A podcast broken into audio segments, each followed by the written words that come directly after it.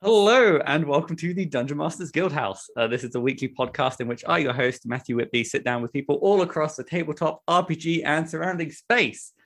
Huh. This week, I'm delighted to be joined by the, the uh, well, I was going to say, the, the man with the blurry background, uh, none other than Eugene Marshall. Hello. Hello, I'm good. Thanks for having me. No, thank, thank you for joining us from the void.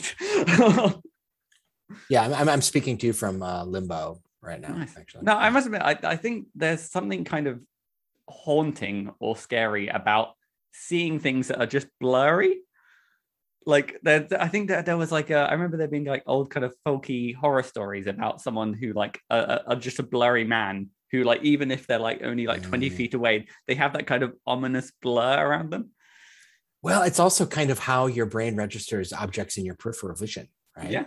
So when you just catch a glimpse of something, you turn and it's maybe gone. That's can be creepy, but you only see it a blur, right? I mean, also, I mean, uh, I, I myself as a, a, a bespeckled individual, uh, I, I'm, I'm used to seeing blurry things. Right, here it is. Yeah. Yes, the world is very scary now. I've taken my glasses off. Yeah, no, I, uh, oh, but still scary. I put them back on. That's no, no, that's just that's just you having to look at me. That's fine. Um, so, for the people listening, uh, hor- horrifying, blurry people aside. Um, what sort of products have you been creating? You know, what, what have you been putting out in the world? Well, I guess the thing I, for which I'm most well known right now is Ancestry and Culture, an alternative to race and five E, which I put out last year and is up for three or four Any Awards currently. Mm. Um, I since then, which that was the launch of my press, Arcanist Press, and my pu- publication company, and we've put out four or five more books that are kind of building on that product and uh, extending the line. In addition, there's I've got some at Adventure and half three or four uh, supplements on D Ms Guild, uh, and I'm also working with my friend Aaron Acevedo of Sigil Entertainment to put out both Savage Worlds content. We've done a couple of Kickstarters of that, and most recently Uh, a thing called S five E, which is super heroic role playing for fifth edition, which we just kickstarted last month. Uh, those are the things I ha- have done. So looking yeah. in the, into the past, right? Uh, yes, but I guess Ancestry and Culture is like the one that I'm known for best. Well, it's like a busy, a busy bee and a half. It's literally it's, it's, there's, there's all manner of things that you've kind of been getting up to. Um, one thing I always do like to kind of start is like, so what was exactly like? What was the product that you kind of started the whole adventure with? Was it was it literally bang out the gate with Ancestries? Or so if we're talking about starting as a creator, um, well, do we mean professionally? Because I've been homebrewing content for years, just like many of us. Yeah. Um, I started uh, professionally, I guess you'd say, in twenty seventeen, twenty eighteen, when my friend Aaron, the aforementioned Aaron, uh, invited me to do, actually we were playing in a game of Vampire the Masquerade. Very together nice. on, online. And uh, he was putting, he's a publisher, Sigil Entertainment's been working in the industry. He's been working in the industry for twenty years. And he was putting together a little supplement of N P Cs for World of Darkness. He's going to sell on DriveThru. And he liked my character. So he's like, why don't you write up, a, write up your character and publish it? And the deadline's blah. I'm going to have all the players in this game do that. Yeah. I was the only person that turned mine in on time. So he said, well, do you want to write up some more? So I did. And I and, and then I was still the only person who turned him in on time. And it kept, it kept happening. So I ended up writing like two thirds of that book. It's called Denizens of Darkness. And then after that, he started launching these Savage uh, Savage Worlds products called Savage Sign. And they're like anthologies of Savage Worlds content. Uh, think kind of like Dragon magazine or something, yeah. right? But for Savage Worlds.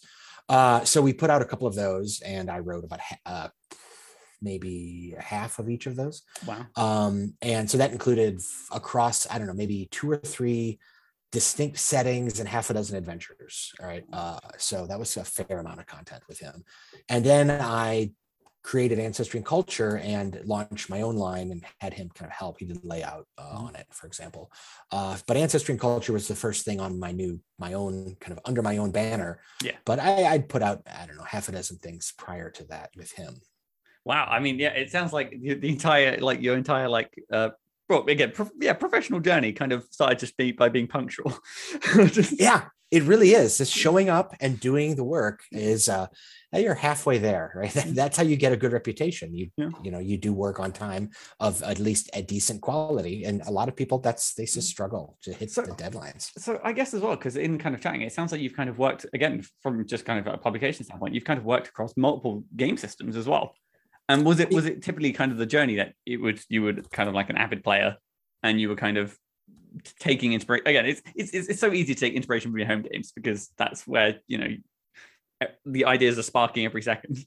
Yeah, absolutely. I mean, I I've been I got back into gaming, so I kind of took a hiatus for grad school and kids and stuff. But I mean, I started back in like eighty-two and gamed up until the early two thousands. Took a break, came back in twenty fourteen with fifth edition.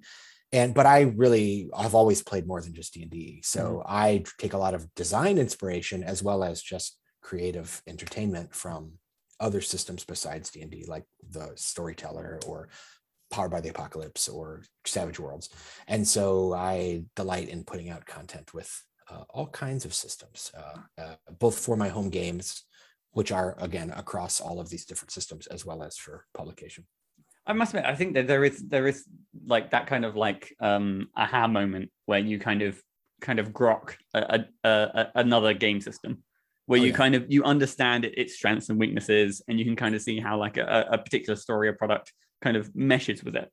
Um, and then it kind of then the kind of the I don't know to, like the to go almost like I, don't, I was about to say, to go like Super Saiyan is the point where you where you go beyond that. I'm like, okay, well now now that I understand this system, what can I maybe like bring across to like others? And then you kind of end up with, you know, those kind of journeys where you know, end up with like all sorts of manners of rules and, and new, new systems.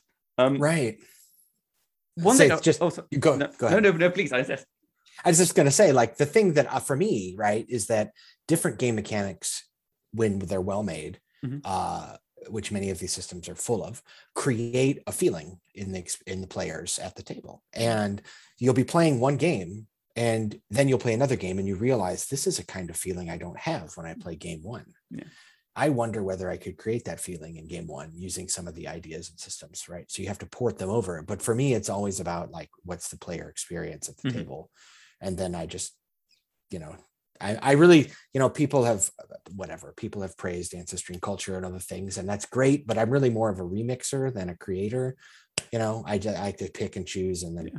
combine things in new ways. And so playing in other systems is key for that, for me. So then I guess like if you, so as you kind of have gone across your journey then, it sounds like you have kind of dabbled across, again, because you started with writing characters, you and you've kind of moved across kind of system design and stuff like that.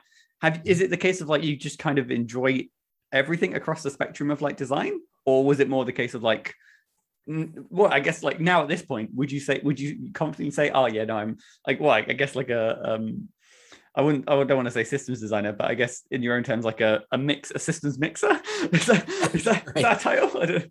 It, yeah, I, it is now. So um, no, I, yeah, I mean, I, I'll tell you. So a lot of creators that I have a huge amount of respect for, uh, including, you know, hey, yourself and other people on the D Ms Guild, oh, sure. right? It, one of the things that's quite impressive that I don't do, but that many of you do, is create narrative content. We're talking about worlds, characters, story hooks. That's great. And I can do it adequately, but it's really hard. It's an mm-hmm. uphill battle. Uh, mechanics, on the other hand, just come naturally to me for some reason. I really think in that those terms. Um, I could speculate as to why. It's probably related to the fact that my day job is as a philosophy professor at university. So I'm always like working through complicated systems of thought and figuring out how these concepts fit together. And mm-hmm. so it's just, just kind of like, it's like thought engineering. And so I just go and look at consistent game systems, and it's very similar feel to me. But telling a story, like I'm no novelist, I'm no filmmaker. What do I, I can't say things about cool characters. So I prefer to, to work on the uh, systematic mechanical side. Uh, and so pretty much anywhere that that kind of phenomenon shows up, I'm excited to engage with it, but not just for its own sake. Again, I like to think about mechanics as facilitating experiences and stories. So for other people to tell, like I, you, you've got the good ideas for the stories. I'll just create some tools so that you tell them uh, in a better way. I, I, I mean, like, okay, so I, I, I don't think I've ever heard the necessarily comparison between, uh, I guess, systems mechanics and, and philosophy.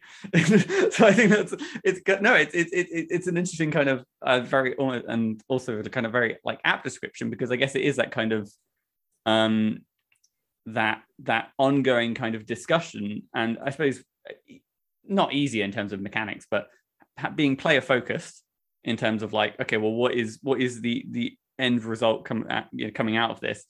Um, again, I'm going to show my lack of understanding of, of philosophy as a whole. So I feel like that's not there's not always necessarily an output of philosophy in terms of like some of the kind of uh, not I was about to say uh, cyclic, cyclical debates or.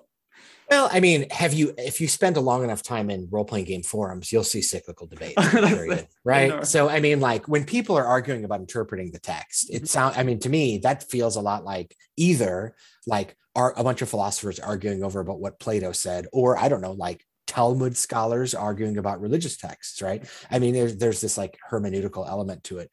But I mean, but the issue is that like philosophers and many other disciplines do work with a lot of kind of conceptual structures and frameworks and theories. And one of the big challenges is getting it to work together, like a logical, coherent system. And so thinking about like, how can I take this abstract concept or process and make it output a result I want? Uh, we can be talking about how I can take my theory of ethics and make it produce the the actions I want it to, or, you know, I don't know, how I understand the world makes sense to me. Yeah. Well, it's in a way, I mean, when I sit down to do game design, I'm like, well, how can I make this system of race in D and D more inclusive at the table, mm-hmm. right? So it's one thing to just say, make it inclusive. Well, like, well, what does that look like mechanically yeah. to create that experience without, of course, bringing all the bad stuff that bad mechanics can bring, like bogging things down and needless complexity or obscurity, or they can be inconsistent and contradictory. You don't want any of that. Mm-hmm. So that's the challenge, making it smooth, elegant, easy to use, but also create the experience you want. So that's the, the trick. There, there, you know, I, I think, I, yeah, I think because there is a, that careful balance with kind of like system design is the fact that obviously um, sometimes going through the process of giving mechanics and rules to certain systems Uh, can also be almost like too too, too too many levels of abstraction. It's like the point of like, I don't like that, going back to play friends, I don't feel like I'm playing a ship right now. I feel like I, I feel like I'm I'm playing a Cassell. I have I have all these all these numbers I'm keeping track of, which I'm yeah. sure for people who play, was it EVE Online? I'm sure they love that. That's that, that's that's the right. But right. Well, that's one of the advantages of playing other systems as I have, especially in the past five years. The kind of indie game uh, communities have just keep, continued to grow and produce really fantastic, streamlined, more narratively focused content. So playing Powered by the Apocalypse games and other story games really have, I also, to be, let me just be honest with you, I'm a very busy person and I have a day job and I have kids and a spouse who also has a career and so on and so forth. I don't have the time anymore like I did in the eighties and nineties to sit down with a five hundred page rule book and just churn through it so that I can optimize my character with the chain of feats a la three point five Pathfinder or Palladium or one of those older systems. I don't have the that kind of time anymore. So I want my games to be I want the rules to be transparent and mm-hmm. quick to pick up. And uh, I want to create that experience for players mm-hmm. too. So if yeah. I'm going to do a system for race or anything, it needs to be like, you got to grok it immediately. Otherwise you're not doing it right. There is, there is that kind of like that ongoing balance between like weighing up like uh, complexity and depth. Mm-hmm. And that the two are often kind of like complicated together. And the fact that obviously you can make a really, really like deep game in terms of option by making it exceedingly complex. But the challenge is to have a very simple game that has that, like, in, in some way, you know, I guess that was the appeal of five E as, as a system, is because it kind of smoothed on a lot, you know, smoothed off, mm-hmm. smoothed off a lot of the sharp edges. Um, it's a and, Goldilocks for sure. Yeah. Um, but yeah, no, geez, yeah, it's it, there's, there's, I imagine, yeah, there's there's no, no kind of end of it. Um, but again, you've kind of alluded to it a few times, and I feel like we should probably, yeah, address the, the I was going to say the elephant in the room. But I don't know if that's, that's, that makes it sound. But no, uh, ancestry and culture. Um, yes. I guess kind of like my, you kind of touched on before because of the uh, the kind of problematic aspects with, again, going back to like five E of, of uh, I guess, uh, character creation and the way they handled like races.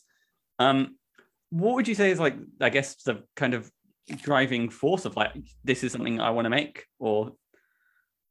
Um, honestly, and you know, this is really important. I've said this in online and in other forums many times, but I didn't come up, I didn't identify the problem, right? I learned, I didn't know about the problem, you know, playing D and D in the eighties, it didn't occur, being a, a white uh, person in America, Midwest, right? Mm-hmm. Suburban Midwest. I basically grew up in like Stranger Things. I was that age and everything, right? Yeah.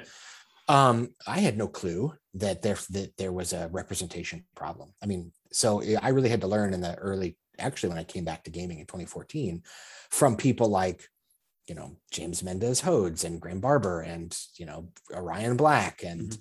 Tanya De Pass and Gabe Hicks and all these fantastic people that are working every day to see their own identities represented at games, or to, and people like them not be excluded. So I learned from them. And uh, I just was trying, and people were messing with trying to solve it, right? So mm-hmm. um, uh, on D and D Beyond, James Hake and Tristan Tarwater each posted like attempts to, to fix this. Mm-hmm. Uh, I just thought, because eh, there everybody's at other attempts. There's a bunch of great ones, but I was really leaning into that. Like, how can I make this as simple as possible, mm-hmm. s- easy and like just plug and play as possible, but still accomplish the goal? Yeah. And so I sat down and just came up with something, showed it to a friend, and Ed Silver, thanks Ed, and he said, you should publish this. And so I'm like, really? So I showed it to my other friend Aaron, who published his stuff, and he's like, sure, whatever. There's, like Z- there's the Zine Quest Kickstarter coming up. It's really low bar of entry, right? You could create it, just set a couple hundred dollar goal and buy some cover art, and you're done. Mm-hmm. So I did, and then but it blew up, right? Yeah. So I, I really uh, uh, owe it to a those people that have been working kind of in the trenches. Mm-hmm. Uh, mostly people of color uh, on these issues. And then, because I learned about the problems from them, I just happened to come up with one kind of clever-ish insight on how to solve the problem, because that, again, that's my headspace, is yeah. how to solve these complex problems with simple answers. The best word is elegant, right? Uh, mm-hmm. that's, that's what M T Black called Ancestry and Culture, which is uh, my favorite kind of like plaudit it received, because that's, that word elegance, like in a science, scientific theory or in mm-hmm. math, means, you know, really does the powerful thing, but does it as simply as possible, which was always my design goal. Uh, so, so I was pleased to hit that. Was this also kind of like, again, was this kind of your first foray into like the, the, the world of Kickstarter alongside? No, because I'd participated in a couple of those yeah. Kickstarters with my friend Aaron. So Savage Sign, we'd Kickstarted the previous year, mm-hmm. the previous uh, winter, summer, I guess. And that was pretty successful. And I had helped out, because he, in his, like Sigil Entertainment is his side gig. Yeah. His day job is running um, art direction and many of the Kickstarters for Pinnacle Entertainment. Okay, fair. So, Savage Worlds. He, yeah. he also worked on Torg and Seventh Sea and Deadlands. And so he's got, I just have been pig coattailing on his experience so, a little so, bit. So then I guess, like, I guess the kind of the, the, one of my more immediate question then is, do you think like the, the overwhelming success of the Kickstarter helped kind of shape the product at all? Because oh, I imagine, sure. yeah, interesting. And and kind of to kind of expand on that, like in, in what way do you think it did? So one thing that happened when the Kickstarter was making money, uh, I realized that we could do things like bring in an editor, right? And so I decided, you know what, I want to go all in on this. I was really excited about how it was making money, and I really wasn't. I'm very privileged and fortunate enough to have a day job. Mm-hmm. So I don't need the money right now from a Kickstarter that I thought was kind of a one-off. Mm-hmm. So I'm like, all right, we're going to go all in and buy a really nice piece of cover art and get a really great uh, editor. So I got Hannah Rose, because she had just been working. She had just finished working on the Wildemount book. Mm-hmm. And, you know, so she's a real pro, and she really helped it. But then the second thing I did was hired Daniel Kwan uh, to do a, cons- a, con- like a consultation to help me kind of shape it as I was writing it. Uh, on kind of sensitivity and cultural issues. Mm-hmm. And he had a fantastic insight. You know, he has an academic background also, right? Mm-hmm. And in anthropology. And he said to me, you know, like, hey, you're a college professor. You should take this opportunity. Don't shy away from being like a little, you know, instructional or pedantic here. Like, yeah. So he kind of suggested that I write this introductory essay that justifies why I think this product is needed. And I actually think that made a bigger probably impact than the actual system itself. Uh, and so, uh, you know, I'm grateful to him for suggesting that. Uh, so those are ways in which like getting a little, getting some other perspectives, mm-hmm. you know, uh, really helped me transform the product into something that was both more powerful, thanks Daniel, and also much more professional professional looking. Thanks, uh, uh, Hannah. So it didn't feel like Daniel was giving you uh, essay homework at all. Well, only, I mean, yes, but in the way that like a good colleague does to yeah, another no, colleague in yeah. a scholarly in a scholarly world. You know, you're like, you know what you should write, and you're like, thanks, that's an awesome idea. That's a wonderful thing to get an assignment like that. So. But I, I must admit, it's it's that kind of like fascinating thing of like, you know, like when you watch a film and the, like you're so enraptured in the film that you're like, you know what, I'm going to watch it with commentary on. Yeah, and you you get all these kind of designerly, you know, d- directorial insights that you wouldn't have otherwise. And mm-hmm. as designers, especially of like systems designers, you don't get to you just you just present the rules in the most elegant way possible. You don't get to like side like hey side note, this took like three months, or you know, or yeah. like this is the, the twentieth iteration of this, um, which I guess is yeah having like a uh, that kind of. Um, I, I, yeah, I, I don't know. I feel, I feel weird calling it an essay now, but like having having that kind of upfront as as literally to like this is this is why we're doing it. This is why we need it. Yeah, um, I, I think that's I think that's right. Uh, that I mean, look, in an ideal bit of design, all of those labors that went into making it the product it is mm-hmm. should be, in the words of one of my grad student advisors, uh, uh, left behind on the workroom floor, mm-hmm. right?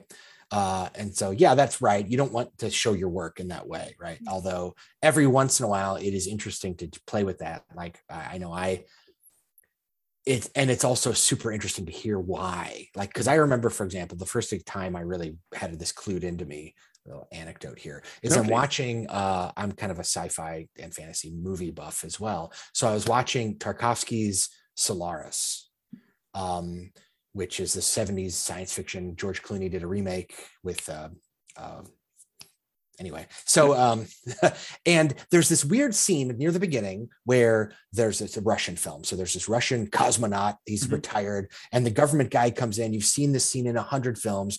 You got to come back. You're yeah. the only one who can do it. And he's talking about how there's this space station that they've lost contact with.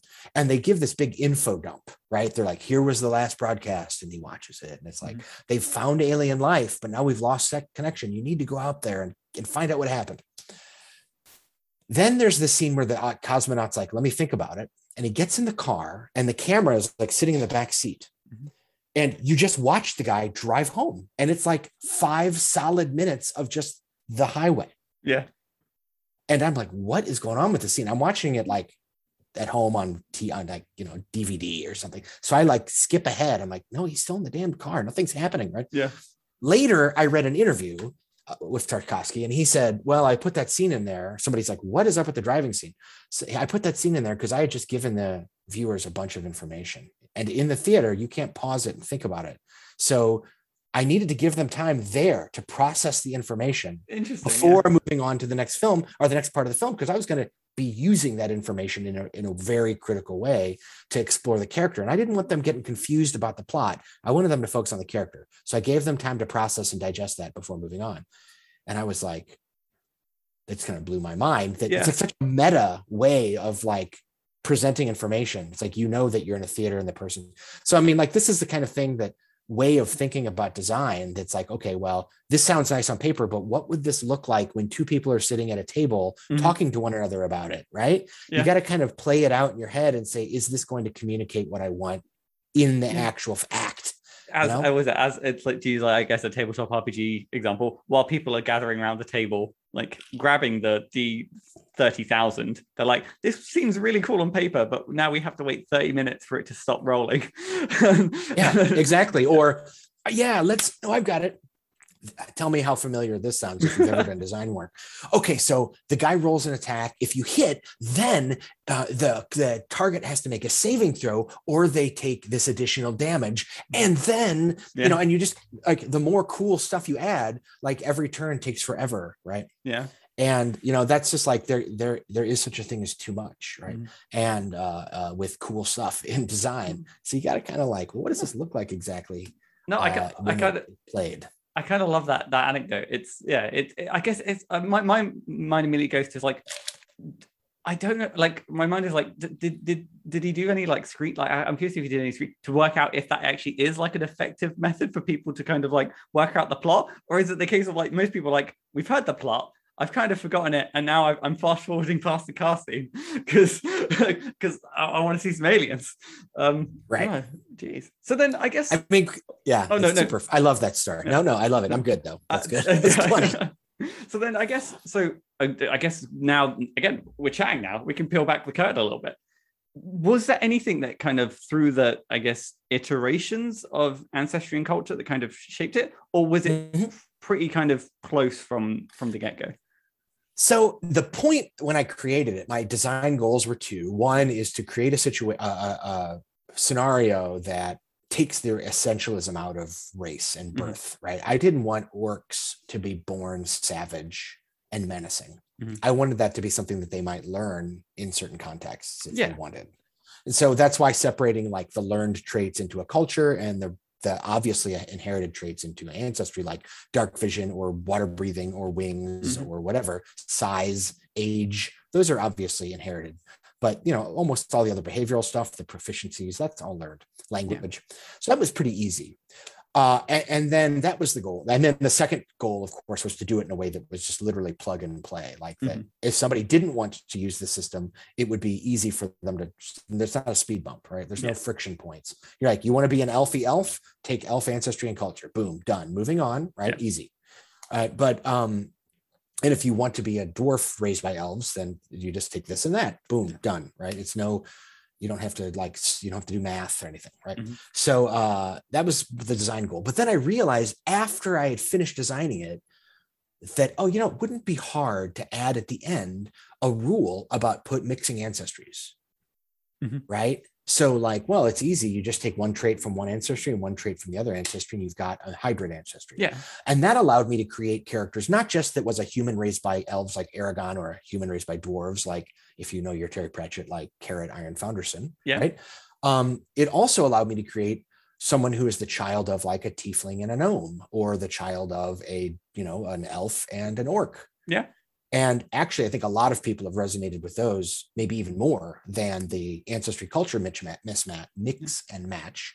And so like the art, so when I realized that during the Kickstarter, that's when I, I directed the, I my spouse was playing, you know, kind of occupying the role of art director. So I said, hey, art director, let's get some art that depicts this. So like the cover art depicts a bunch of people of not just maybe their ancestry and their culture are, dis- are divergent, but they're of mixed ancestry. Mm-hmm. And that's actually ended up those mixed ancestry pieces of art uh, because of the mixed ancestry mechanic I added as an afterthought yeah. ended up being as powerful as anything to do with uh, ancestry and culture divide. I, I don't I, I don't know what it is, but no, I'm I'm one hundred percent with you. I think just like there's there's like anytime I'm sort of like doing character work and stuff like that, anytime I I do, I don't it, it's always something like cute and quirky about like a, a like a mix, and like the idea of like, you know, a, a Goliath and a dwarf kind of like lovingly doting on each other, and uh, yeah yeah and and the idea of like now that there's the kind of the rules in place to kind of support the, the, their children um yeah. which yeah it's yeah it's it's no sorry continue no no I was just gonna say yes I and the thing that I really my the thing that I'm happiest about really I mean apart from the like maybe the way in which it might make the hobby just a little bit more inclusive mm-hmm. um is the fact that it's super simple to adopt, but it actually ends up bringing a huge amount of narrative richness that I didn't really expect, yeah. right? Because when you're creating a character and you're like, okay, um, human, that's all you've got to say. You yeah. know, it's like, well, what does that mean narratively? What does that mean for your character's backstory? It could mean anything. Yeah. It's it's really bland. Or even elf, dwarf, gnome. Like, well, okay. You mean, I stereotypes come to mind, but if I tell you I'm a gnome, I'm the child of a gnome and a halfling raised by dwarves, you're already like, wow, you've told me so much about the world and this yeah. person's experience. I want to know how that happened. And it just immediately like a story starts rolling off out of you. Uh, and it's so much more inviting to yeah. kind of cool character backstories and original uh, individuals. So that's super fun to do too. Yeah. No, I, I I can definitely I can kind of get behind like, you know, the kind of the the shifting, because one thing that's kind of I've always kind of agreed with is the the the way five E kind of handles the ability score improvements kind of tied to tied to race is is is I feel like is immediately thrown out the window the moment you're kind of dealing with adventurers. It's it's the fact that, you know, yeah, that okay, sure, you know, halflings are small, But this is this is a halfling barbarian who, in, in about ten levels or so, is going to be hurling boulders like seven times the size of them. They're not, you know, they're that that that you know that that I don't know. They're adventurers. They're not. I was about to say they're not human, but like in that sort of like, yeah, they're, they're not super, superhuman. Yeah. People. They are. They're superheroes. Let's face it. D and D characters are superheroes. Yeah. And absolutely. Which is, oh, by the way, why I realizing that and knowing it for years was it wasn't hard to make a superhero version a game that uses the O G L S R D rules. You know, the D and D core. That was easy. Yeah. Right. Jeez. So then, yeah, no, wow. And then, then, yeah, I, I imagine it's kind of, so kind of following on the success of like Ancestry and Culture, I guess it was just kind of planned to like, I guess, kind of expand it and kind of cover what content you, I guess you couldn't necessarily cover within the book, because I guess you, you probably have to stop somewhere. Well, the book was just going to be a zine. It was going to be a thirty-two page zine, right? And it ended up like tripling in size almost because people stretch goals. I added adventures and all this stuff. But, um, yeah. And then after the book, though, then, I mean, the thing that kind of irked me a little bit is because I wanted to kickstart it and wanted it to be, uh, you know, I was going to put it on DriveThru. I couldn't, I could only use the one subclass or subrace for every race mm-hmm. that appears in the S R D, the core. So it's only high elf and, you know, whatever, uh, hill dwarf and so on and so forth. Mm-hmm. Uh, so I, I was like, well, this is really limiting. So I just started putting out custom and kind of uh, new ancestries and cultures in three or four books after that, that gives you, you know, every analog you could possibly need yeah. for every single playable character or ancestry or culture or creature or race, and then, and publish those. And then I ended up saying, even I'm going to do even more. And I took all of the official content, all of the official races and creatures, and just put, use the fan content license and put them up for free. Yeah. On my Patreon, behind no no paying involved. So now, yes, now you can make, you want to make the mountain dwarfs or the, you using the letter of the D and D rules, you can. If you want to use my whatever rock dwarf, which is a substitute I made in one of the published books, you can do that.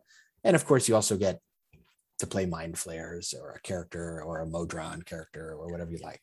Yeah, geez. Oh, I mean, yeah. You, I suppose, I suppose at that point, you know, you just throw anything into the mix. You leave, leave it down to let the players kind of. I mean, just because you had left it with Illithid and and like Mind, uh, sorry, uh, uh, Modron, I, I I can't imagine what sort of child would come out of that. But you know, that's that's that's for one D M out there to kind of deal with and and, and enjoy for the party. Right. Of like, yeah, no, you know. Um, yeah, I mean, one of the questions that came up, and frankly, uh, I did get a lot of pushback, of course, from Ancestry and Culture, and also my continuing kind of advocacy for those issues in the uh, c- uh, community. And I got a couple kinds of pushback. The biggest one, of course, is what you'd expect, which is get your politics out of my game. We don't need this or something. There's nothing. Are you saying I'm racist because I played a half-orc?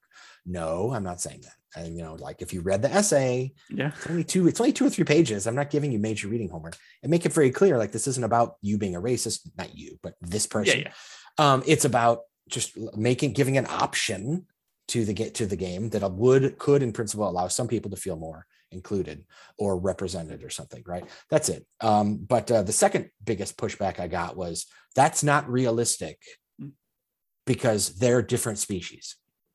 And I said, so dragons are realistic though, right? Is that yeah. what you're saying, right? No. Okay. The wish spell, is that realistic? Yeah. Okay. So they went, and people would honestly, like I had people trying to argue with me online repeatedly, like trying to tell me about biology. Like, yeah. no, you see when different species, and I'm like, okay, first of all, yeah. this is I, pretend. I, this I, is I, pretend, friends. Yeah. Right? You kind of just have to disarm it with love. Love finds a way, you know? Yeah, when, when, that's right. When, yeah, when, yeah. When, when two people, like when, when an Illithid and a Modron love each other very much, and you know, they're, they're ready right. to have, you know, they uh, hug each other in a special way. Yeah. And then a little Mod Modrillithid is, is born. Yeah. You know?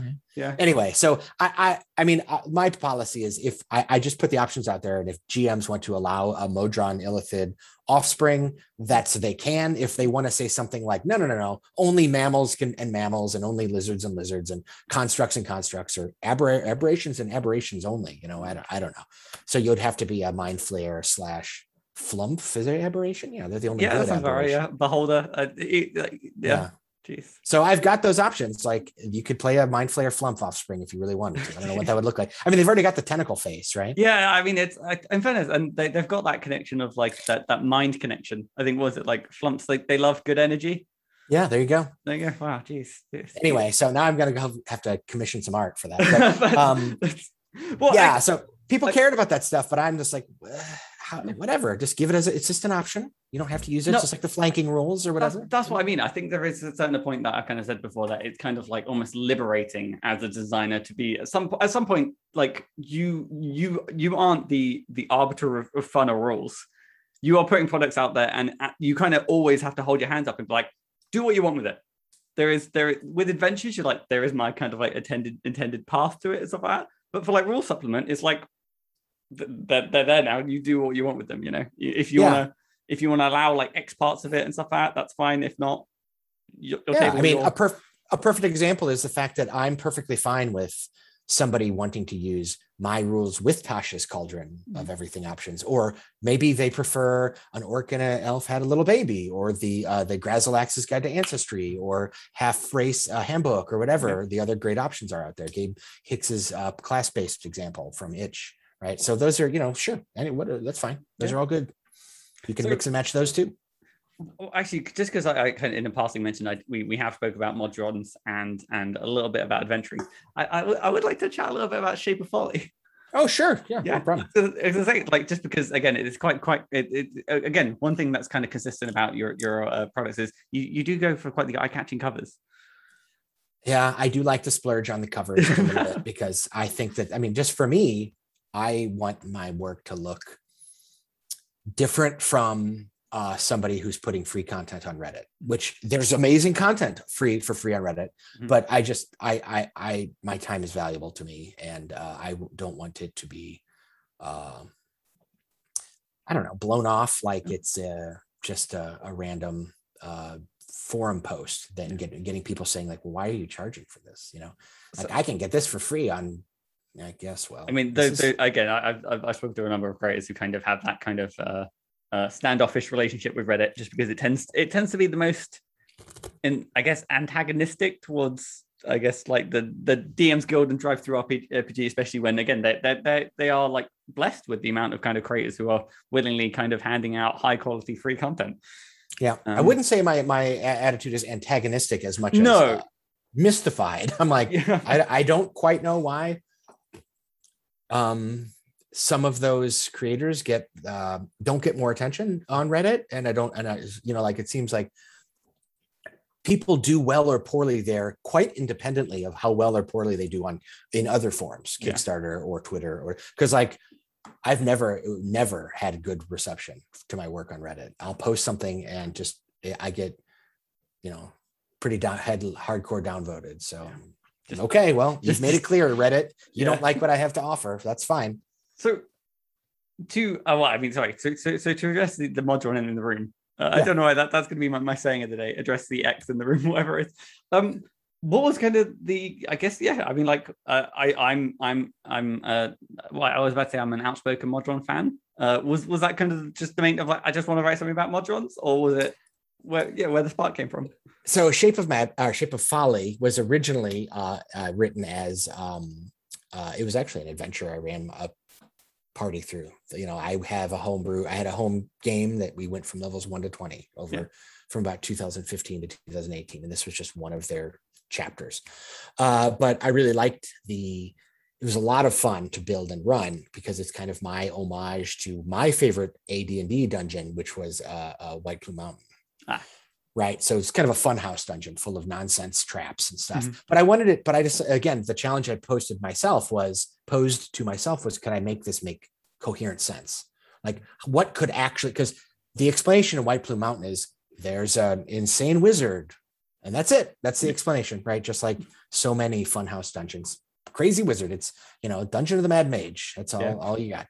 But um, I wanted to say, no, actually, this is the reason why. So I came up with a story where, well, there was a, a mine. They discovered this corrupted, um, I'm giving it away, uh, this corrupted uh, adamantine deposit that had been kind of tainted because there was uh, this uh, a, a dwarven wizard that was working in the mine was trying to uh, like tap planar energies and stuff. He was experimenting.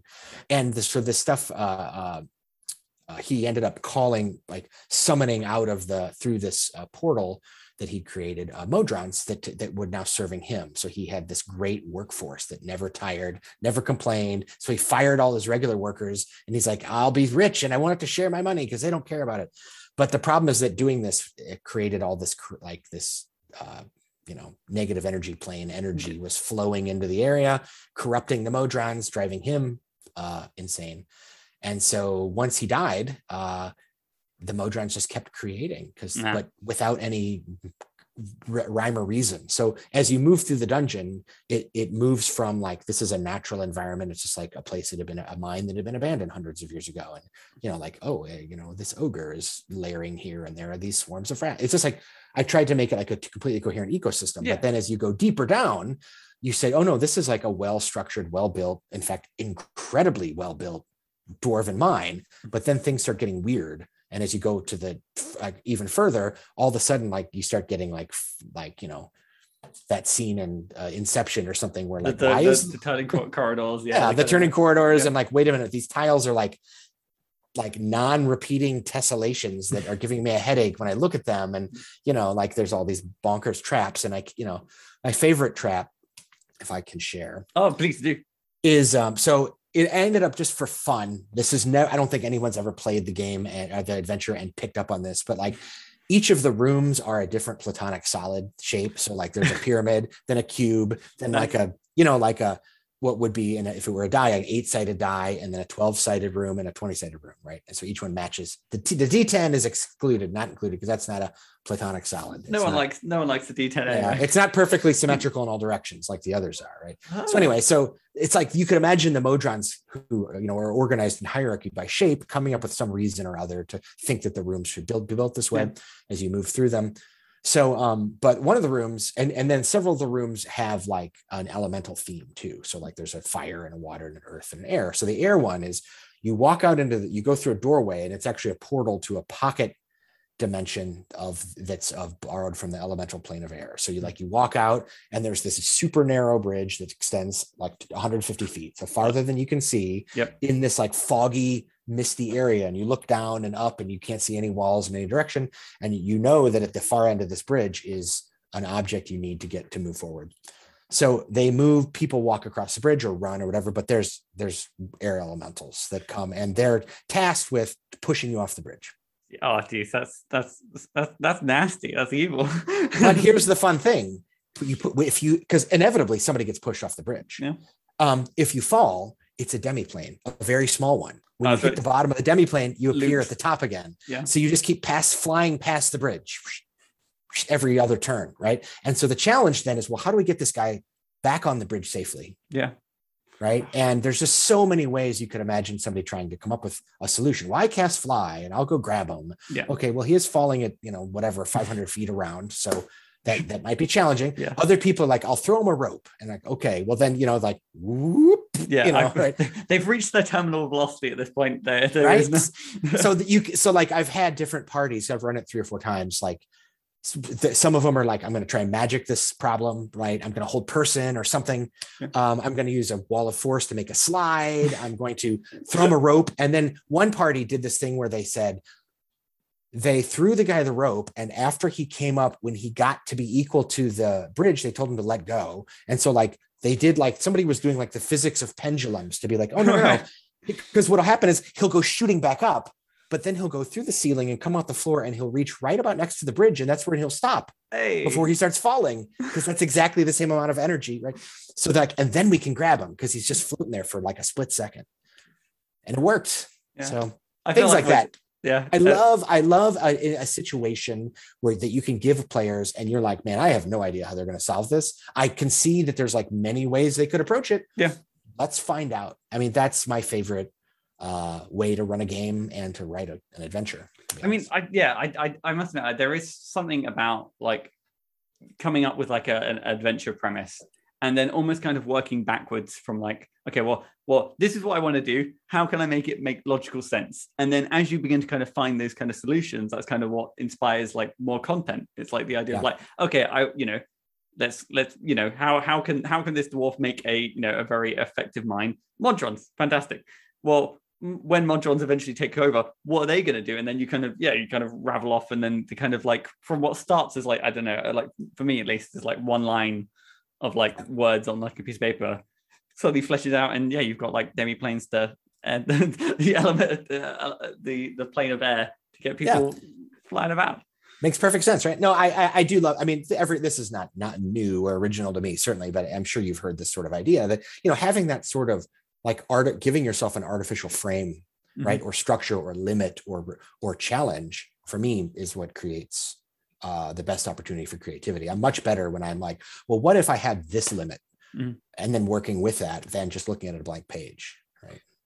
So then I guess to kind of like, I guess, pull back a little bit and and look across your kind of, I guess, creative process as a whole, across everything that you've kind of done, has there been like a a one one particular design choice that you can kind of like point to and be like, you know what, I'm quite I'm quite chuffed with that, if not the elemental air bridge? Hmm. Let's see. Um, well, I really am happy with the way in which I offered the ability to create multiple mixed ancestry characters. I think that that yeah. was like, I liked the fact that, that that wasn't my initial intent, but I mm-hmm. saw the opportunity and was like, oh, this could be really important. Yeah. So I'm really proud about that, of that. Um, I think more recently, uh, uh, I was proud of the way in which I could see how to make the D and D system into well uh, serve a superheroic genre story. Yeah. So I'm really glad to have had that a chance to do that. So that was really exciting. So those are probably two of my favorite right now. If, if you don't mind, so expanding a little bit then. So what was like some of the changes that kind of the five E system had to go through to kind of, again, because as we kind of mentioned before, there's that kind of like natural foundation that kind of says, you know, these these these characters are doing like su- supernatural, superhuman things. But right, but D and D fifth edition is still D and D, right? And the designers, you know, Crawford and gang, quite clearly wanted the game to feel familiar to people coming back from old editions. Mm-hmm. So the scarcity mechanics are still quite present. You have hit points, you have you have uh, you know, exhaustion, you have, if you want to track your number of arrows and rations, mm-hmm. you've got spell slots and how many times can you action surge and things like that. And the game is very much and has always been built around scarcity resource management. Mm-hmm.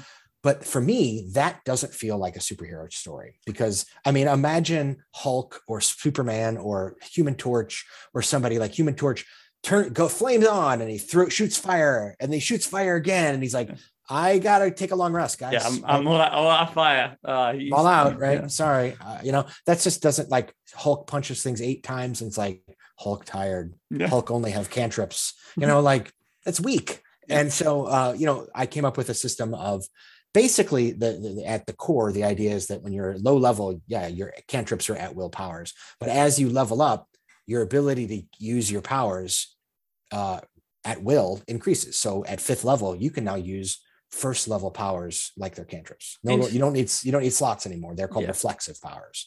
And so by the time you're twentieth level, you can use up to fifth level uh, powers reflexively. You can just do it all day. Now yeah. you might think, oh, that's imbalanced. No, it actually isn't. Yeah. Because as Jeremy Crawford put it, the encounter design, the encounter balance rules, the C R rules and all that were designed with the assumption that every character would use all of their most powerful abilities every combat.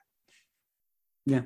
So, and and you probably have played with groups that went to long rest at between every combat, right? Yeah. And yes, if you want to create a certain sort of experience where you force them to slog through four, five, six battles before getting a rest, that's fine. But that doesn't, that feels more like low fantasy or realistic, gritty, grim, dark stuff. Mm-hmm. That doesn't feel like superheroes. So, so then I so guess that was, right? One of my questions that kind of since minded. So how do you necessarily go about, like, I guess, so if we take the Hulk example and stuff like that, yeah. uh, but in terms of superheroes, the Hulk has a limited moveset, I would say. How how is, was there any way that you kind of tried to go about, you know, not things not feeling too repetitive? Right. So, um, yeah, that was a bit of a challenge in some heroes' cases. Uh, so the short, the, uh, again, this is not something I say in the book, but this is the secret here, which is, oh, there we go. A, one, I wanted to get, I got rid of the scarcity, took D and D, got rid of the scarcity mechanics, and made everybody a spellcaster. That? Basically, right? Yeah. But but some of the spellcastings, like, and then so what you do is you choose your class and you get access to that class power list. Mm-hmm. And then there's a general list of general powers, which Inter- anybody yeah. can take from, right? Because there's some powers that, like, all kinds of different heroes can fly. So yeah. flight is actually on the general list, not on any particular list. Mm-hmm. So the, the Hulk would fall under the class called kinetic, and the kinetic hero is one that you channels their powers through their body. That's strength, speed, agility, things like that. Mm-hmm. Um, so what I did is created lists of powers that, though, though it may, for example, in the strength case, though they might all just be instances of Hulk being strong. I mean, if you think about it, actually, Hulk, if you think about Hulk, if you've read some Hulk comics, he does. Yes, he can punch something very hard, but he also is really good at picking things up and throwing them at enemies. Yeah. He's also good at picking up enemies and throwing them. Yeah. He's also good at, he does this, slaps his hands together and like this thud, sonic yeah. boom, yeah. right? And he also has the ability to climb up walls by digging his hands into the structures. You know what? Yeah, the, the, the, jump. Hulk, the Hulk does just, have a pretty, pretty diverse range of skills. You know what? I've, I've been giving him the short stick. You know, he's yeah. he's out there. He's he's got like fifty moves. He's like, you know, he's got like a flow chart of what he wants to do. And you know what? You can see this in action if you. And I will gladly admit, I've said I'm a remixer. Um, go play some of the Marvel video games. Right? Like right now, they've got one out called the Avengers, Marvel's yeah. Avengers, and you choose a hero and you. Fight, you go into the ready room and practice fighting, and mm-hmm. you learn their four or five basic moves, and then you can level those moves up until they've got like thirty moves. Yeah, there and all the heroes they have in that game have that. I did not steal powers from that game, but you could quite easily. Yeah, like, no, oh, I mean, right? that, that, that, again, superheroes are like the point of like there, there's easily thousands of them that you can just like you can like you you, yeah. you just say flying and you do hit yeah. like fifty of them. Right. And so the challenge, the challenge ultimately after that was, okay, well, how can we make this digestible? Because one thing I didn't want to do is a mistake that I think, maybe not a mistake, let's call it a design choice that other superhero games often did. So like I'm talking about Heroes Unlimited and Icons and, you know, uh, Village Vigilantes and the Marvel games and Mutants and Masterminds is they they really do kind of, they're very much the older style games that require you to have kind of a lot of system mastery before you can kind of make good characters, right? And this is something that fifth edition is much better at than third three point five was. three point five, if you did, if you'd never read any of the books and you're just sitting down with the player's handbook and you made a character and you're like, I guess I'll take that feat. Some experienced player nearby is going to be like, no, that's a trap. That feat's a trap. Yeah. You think you want that, but you actually want these other feats. And they're like, well, those feats are lame. Yes, they are lame. But when you're level seven, you'll yeah. need that feat as a prereq. And yeah. so you're like, well, I didn't read that far ahead, right? I don't have those splat books with all those other rules. So I wanted to avoid that. So creating a system where you don't have to slog through five hundred powers to figure out what you want. So to, to choke it, instead of having it be a flat decision process where you come to the powers and you're like, here they all are. Yeah. It's a decision tree process where you're like, well, I've chosen my class. That limits me to these powers. Mm-hmm. I've chosen my subclass. That limits me more to these powers. Yeah. Right. And so like by continue by having it be an iterative de- decision process, like a, like a decision tree, it looks more like one of those video games where you move through the, the skills tree screen. Yeah. I mean, it goes back to what we were saying earlier about like complexity versus depth uh, or right. uh, that argument, n- not necessarily like, that argument because you the two can work in harmony in some sense of like it's a case of like yeah and, and a good way to avoid that kind of um uh overwhelming like you know choice paralysis is is to limit choices and sometimes sometimes that's what you need to do. I think sometimes most people are like oh yeah you we have we have one hundred fifty different options and it's like that's great but for a first-time player that's going to be a, a overwhelming nightmare. Yeah. Yeah. So we have like, here are the quick pick choices. Like here are the easy choices. If you want a fire hero, here are the what fire powers. There's, you know, choose one of these five or six or seven.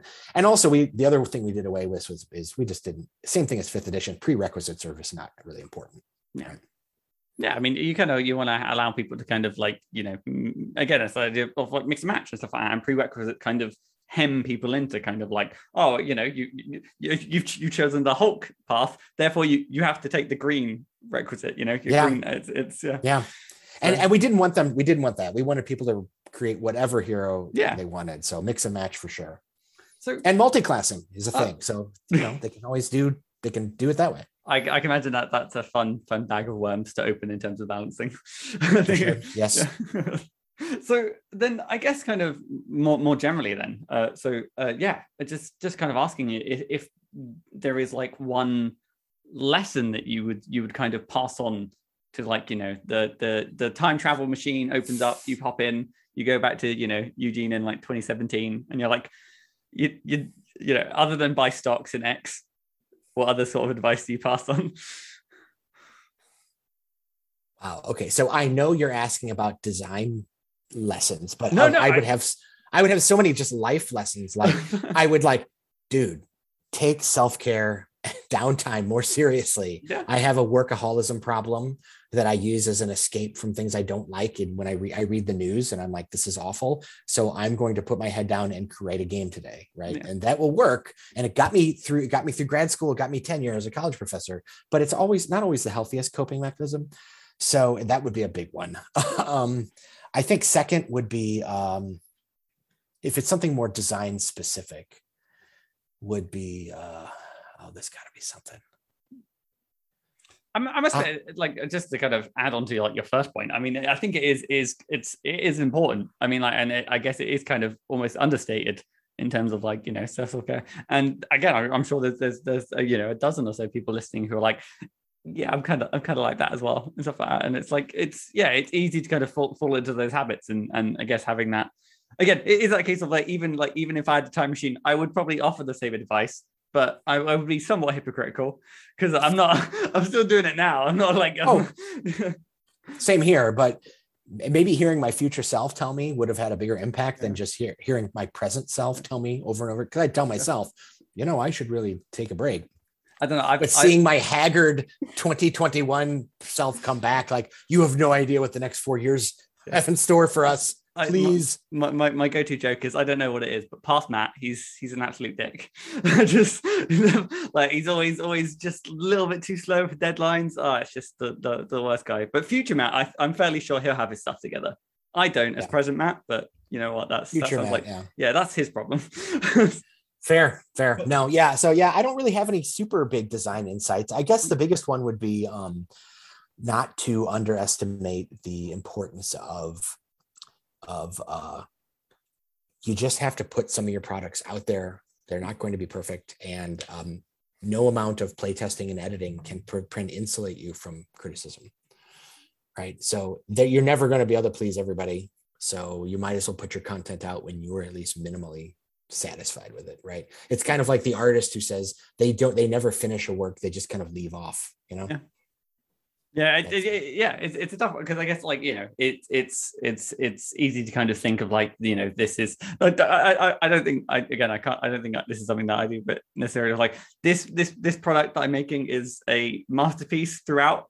I'm going to release it. I'm going yeah. to be heralded as as the savior of tabletop. It's yeah it, it's it's never it's never really no. like that. Yeah. No, um, no, I mean I don't I don't think I I wouldn't say I have imposter syndrome exactly, but what I do have is like. I don't know, like the Pareto principle or whatever, like I put eighty percent in and that just has to be good enough. Sorry. That's all I got, man. No, I know. I honestly, I, I, and again, it's like the idea of like, you know, perfect is the enemy of done.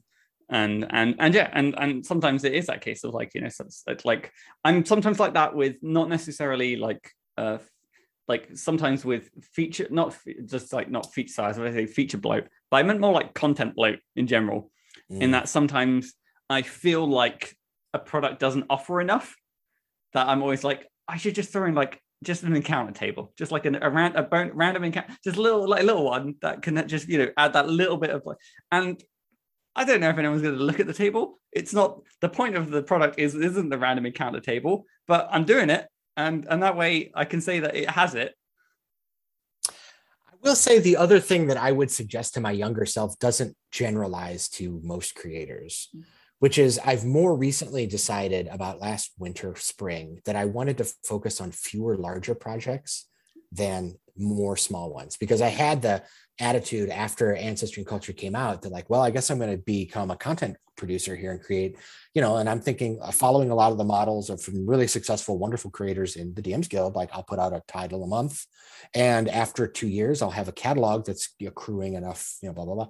And I mean, that's, that is a super good way to build a career and make like maybe even enough money to live on, which is a wonderful goal, but I'm not in that position to need that. So I decided that's, that's, that's a grind to do. And so I think I'd rather like be, keep myself in a more creative space for longer till I find something that I'm super excited about. Yeah.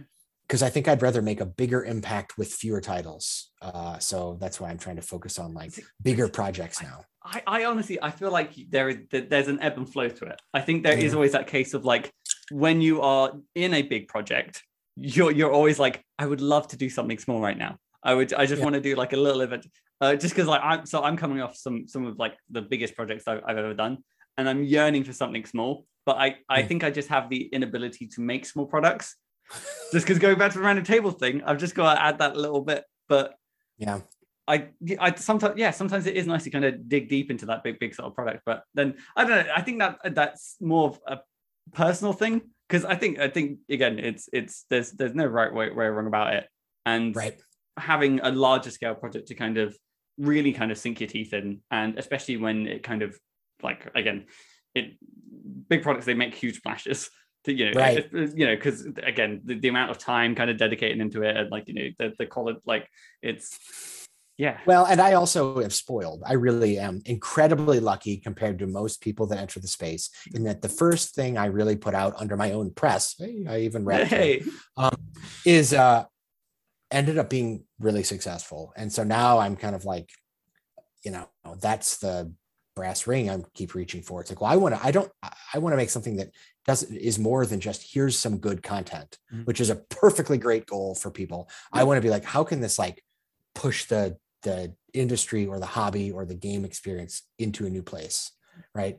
And either that's politically by making the community better, or just by presenting something that no one's ever seen. You know, that's what I'm shooting for, but that's hard.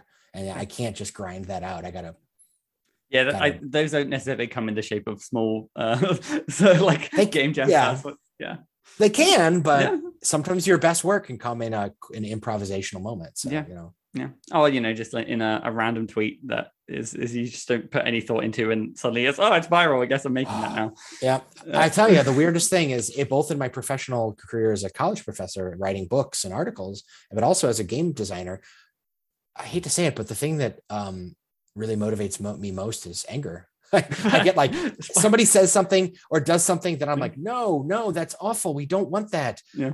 How can I make that better? How can I fix that? How can I show that that guy was wrong yes. to exclude these I, issues? Or I, I get it. In no way do I endorse using spite as fuel. Uh, but if you, if you're a spiteful individual, you might as again, like you know, it's, it it's what it, it's, yeah, it's what life gave you. Just just work with it, roll with it.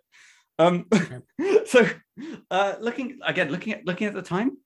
We've we've only gone and done it.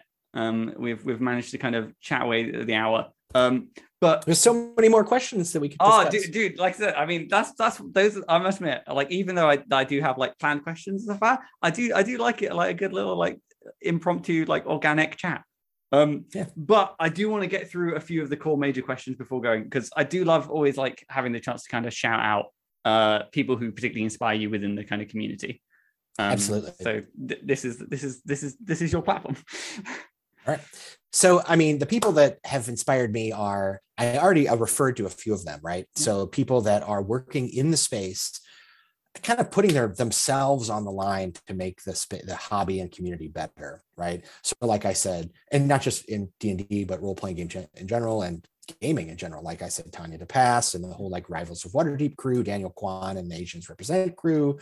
Um, Pam Punzalan, uh, uh, Gabe Hicks, and Orion Black, and those sorts of people are really super duper inspiring. And Jennifer Kretschmer, Sarah Thompson, I could go on and on, as yeah. I'm sure you know. Uh, so those are all amazing people. I'm also really inspired by folks who are giving of their time and wisdom without, like, in a way that's healthy and sustaining and like, you know, fulfilling for them and the received recipient. So like, there's a lot of people in the D Ms Guild uh, server that are like that. Uh, you know, like I know, like uh, you know, Sadie is somebody that always is willing to step in and like offer advice when yeah. it's appropriate and not and and in a way that's not at all mansplaining or anything, right? It's it's actually productive and healthy and and, yeah. and community community building. And yeah. so when people do that work to not only uh, lift up another creator, but do it in a way that like makes everybody feel more included or more uh, welcome, is that's a, ma-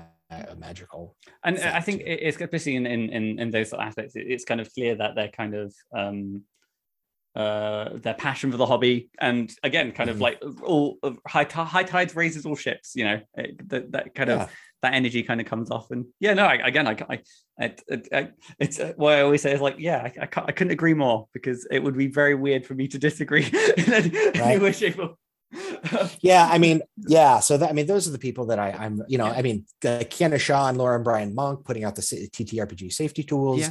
Those are people that are doing, you know, the the work, and uh, that are doing it in a way that builds community. And those those are really inspiring people. No, wow, no, no. Again, a, a fantastic list, and and yeah, especially if, if anyone listening hasn't again uh, hasn't heard of any of those names, search them on Twitter. You're, you know, educate yourself. You're, you're again, they're, they're all wonderful people. Um, and speaking of wonderful people, I guess we, yeah, we want to hear about like some of the stuff that you're working on at the moment, and, and tangentially, where can people like, you know, stay up to date about it all? Well, you can follow on Twitter, which is Arcanist Press, uh, Facebook, Arcanist Press, I think, and Instagram. Uh, there's a website. Guess what? Arcanist Press dot com. Um, and what are, what are we working on? Well, I there's one more our Ancestry and Culture book that's probably going to come out uh, in the fall. And uh, mm-hmm. I'm working on, I've finished the core S five E rules. I'm now working on the Augmented Operators Registry, which is like the monster manual for super villains. Um, and uh, that's what I'm currently working on. But I just, I have a couple projects waiting for me. One is that I'm going to start very shortly. One is I've recently found out I'm going to be uh, having some work published in the next uh, Matt Colville D M Arcadia. Ooh, Arcadia, wow. Project. Congratulations. Yeah, so that's fun. Yeah, it's going to be, I'll, I'll, oh, I don't know. They didn't say I can't yeah, say anything. I, about if, this. It's, it's, in case, if you signed anything, it's it's better to, bet, like, people know now. Oh, I didn't though.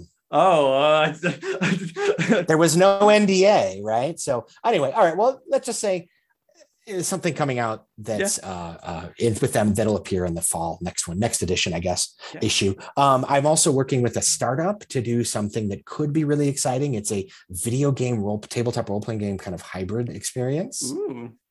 So it's, I mean, I, I don't also, there's no N D A there, but I, so I don't want to give away too much, but it, yeah. bas- it basically takes a couple very familiar kind of game formats and uh, video game formats and, mm-hmm. and can serve as Uh, a kind of downtime mechanic for in between your tabletop sessions. Interesting. Right. So like, imagine like an idle clicker kind of game, but yeah. it's your D and D character.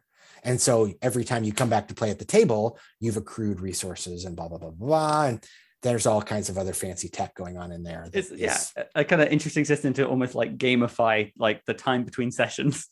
Yeah. Well, I mean, I think downtime is a problem. I think that a lot of game systems try to solve the challenge of what is good downtime activities, and they, lots of people in D and D and other people come up with things you can do in your downtime, and there are little mini systems, but I don't think any of them are particularly fun, to be honest. They're mostly just roll some dice at the beginning of your session and find out if you caroused successfully. Yeah. Like it, it doesn't, right? It's just kind of like, eh, all right, whatever. Give me a fishing mini game. I want to, right? Out, I want, yeah, give me the fishing rod. I want to, I, I want to like, you know, like a the sort of carnival. You get like a little rod and you're trying or to catch imagine if you had like a Sim Village or yeah. an Animal Crossing style thing to do with your character in between sessions, yeah. but then you got rewards for doing it that you could then take back into the session, like yeah. extra wow. resources. So like just there's a it's a you know that's something we're working on that they're they're they the they the developers yeah. the coders, the serious yeah. people, because video games, that is big. That's yeah. much bigger fish than we are. Very small video games. So tabletop role-playing games, I mean, are very yeah. small. So like they are like, oh, we're going to talk to venture capitalists and do startup money. And I'm like, I don't know. I, we don't have any money in role-playing yeah. games. I don't, I've, I've heard about money. We're, we're, so, we're, we're, we're pen and paper because we can't afford anything else. Right. We don't. And you know what? We don't even need trash bags, trash bags. We just publish it all. It's fine. So no, but seriously. Uh, so that I don't, so it's kind of like it's dipping a toe into another world, which wow. is interesting and fun. Yeah. But uh, uh, who knows what that's going to look like. And then I've got, finally, uh, Adventure Library is a platform I'm helping to get, get off the ground. And Ooh. this is a, this is the, I can't believe I'm saying this, third startup I'm involved in. This is, I've never been involved in anything remotely startup-y or yeah. entrepreneurial. Yeah. I was a college professor. You just read books and that was it.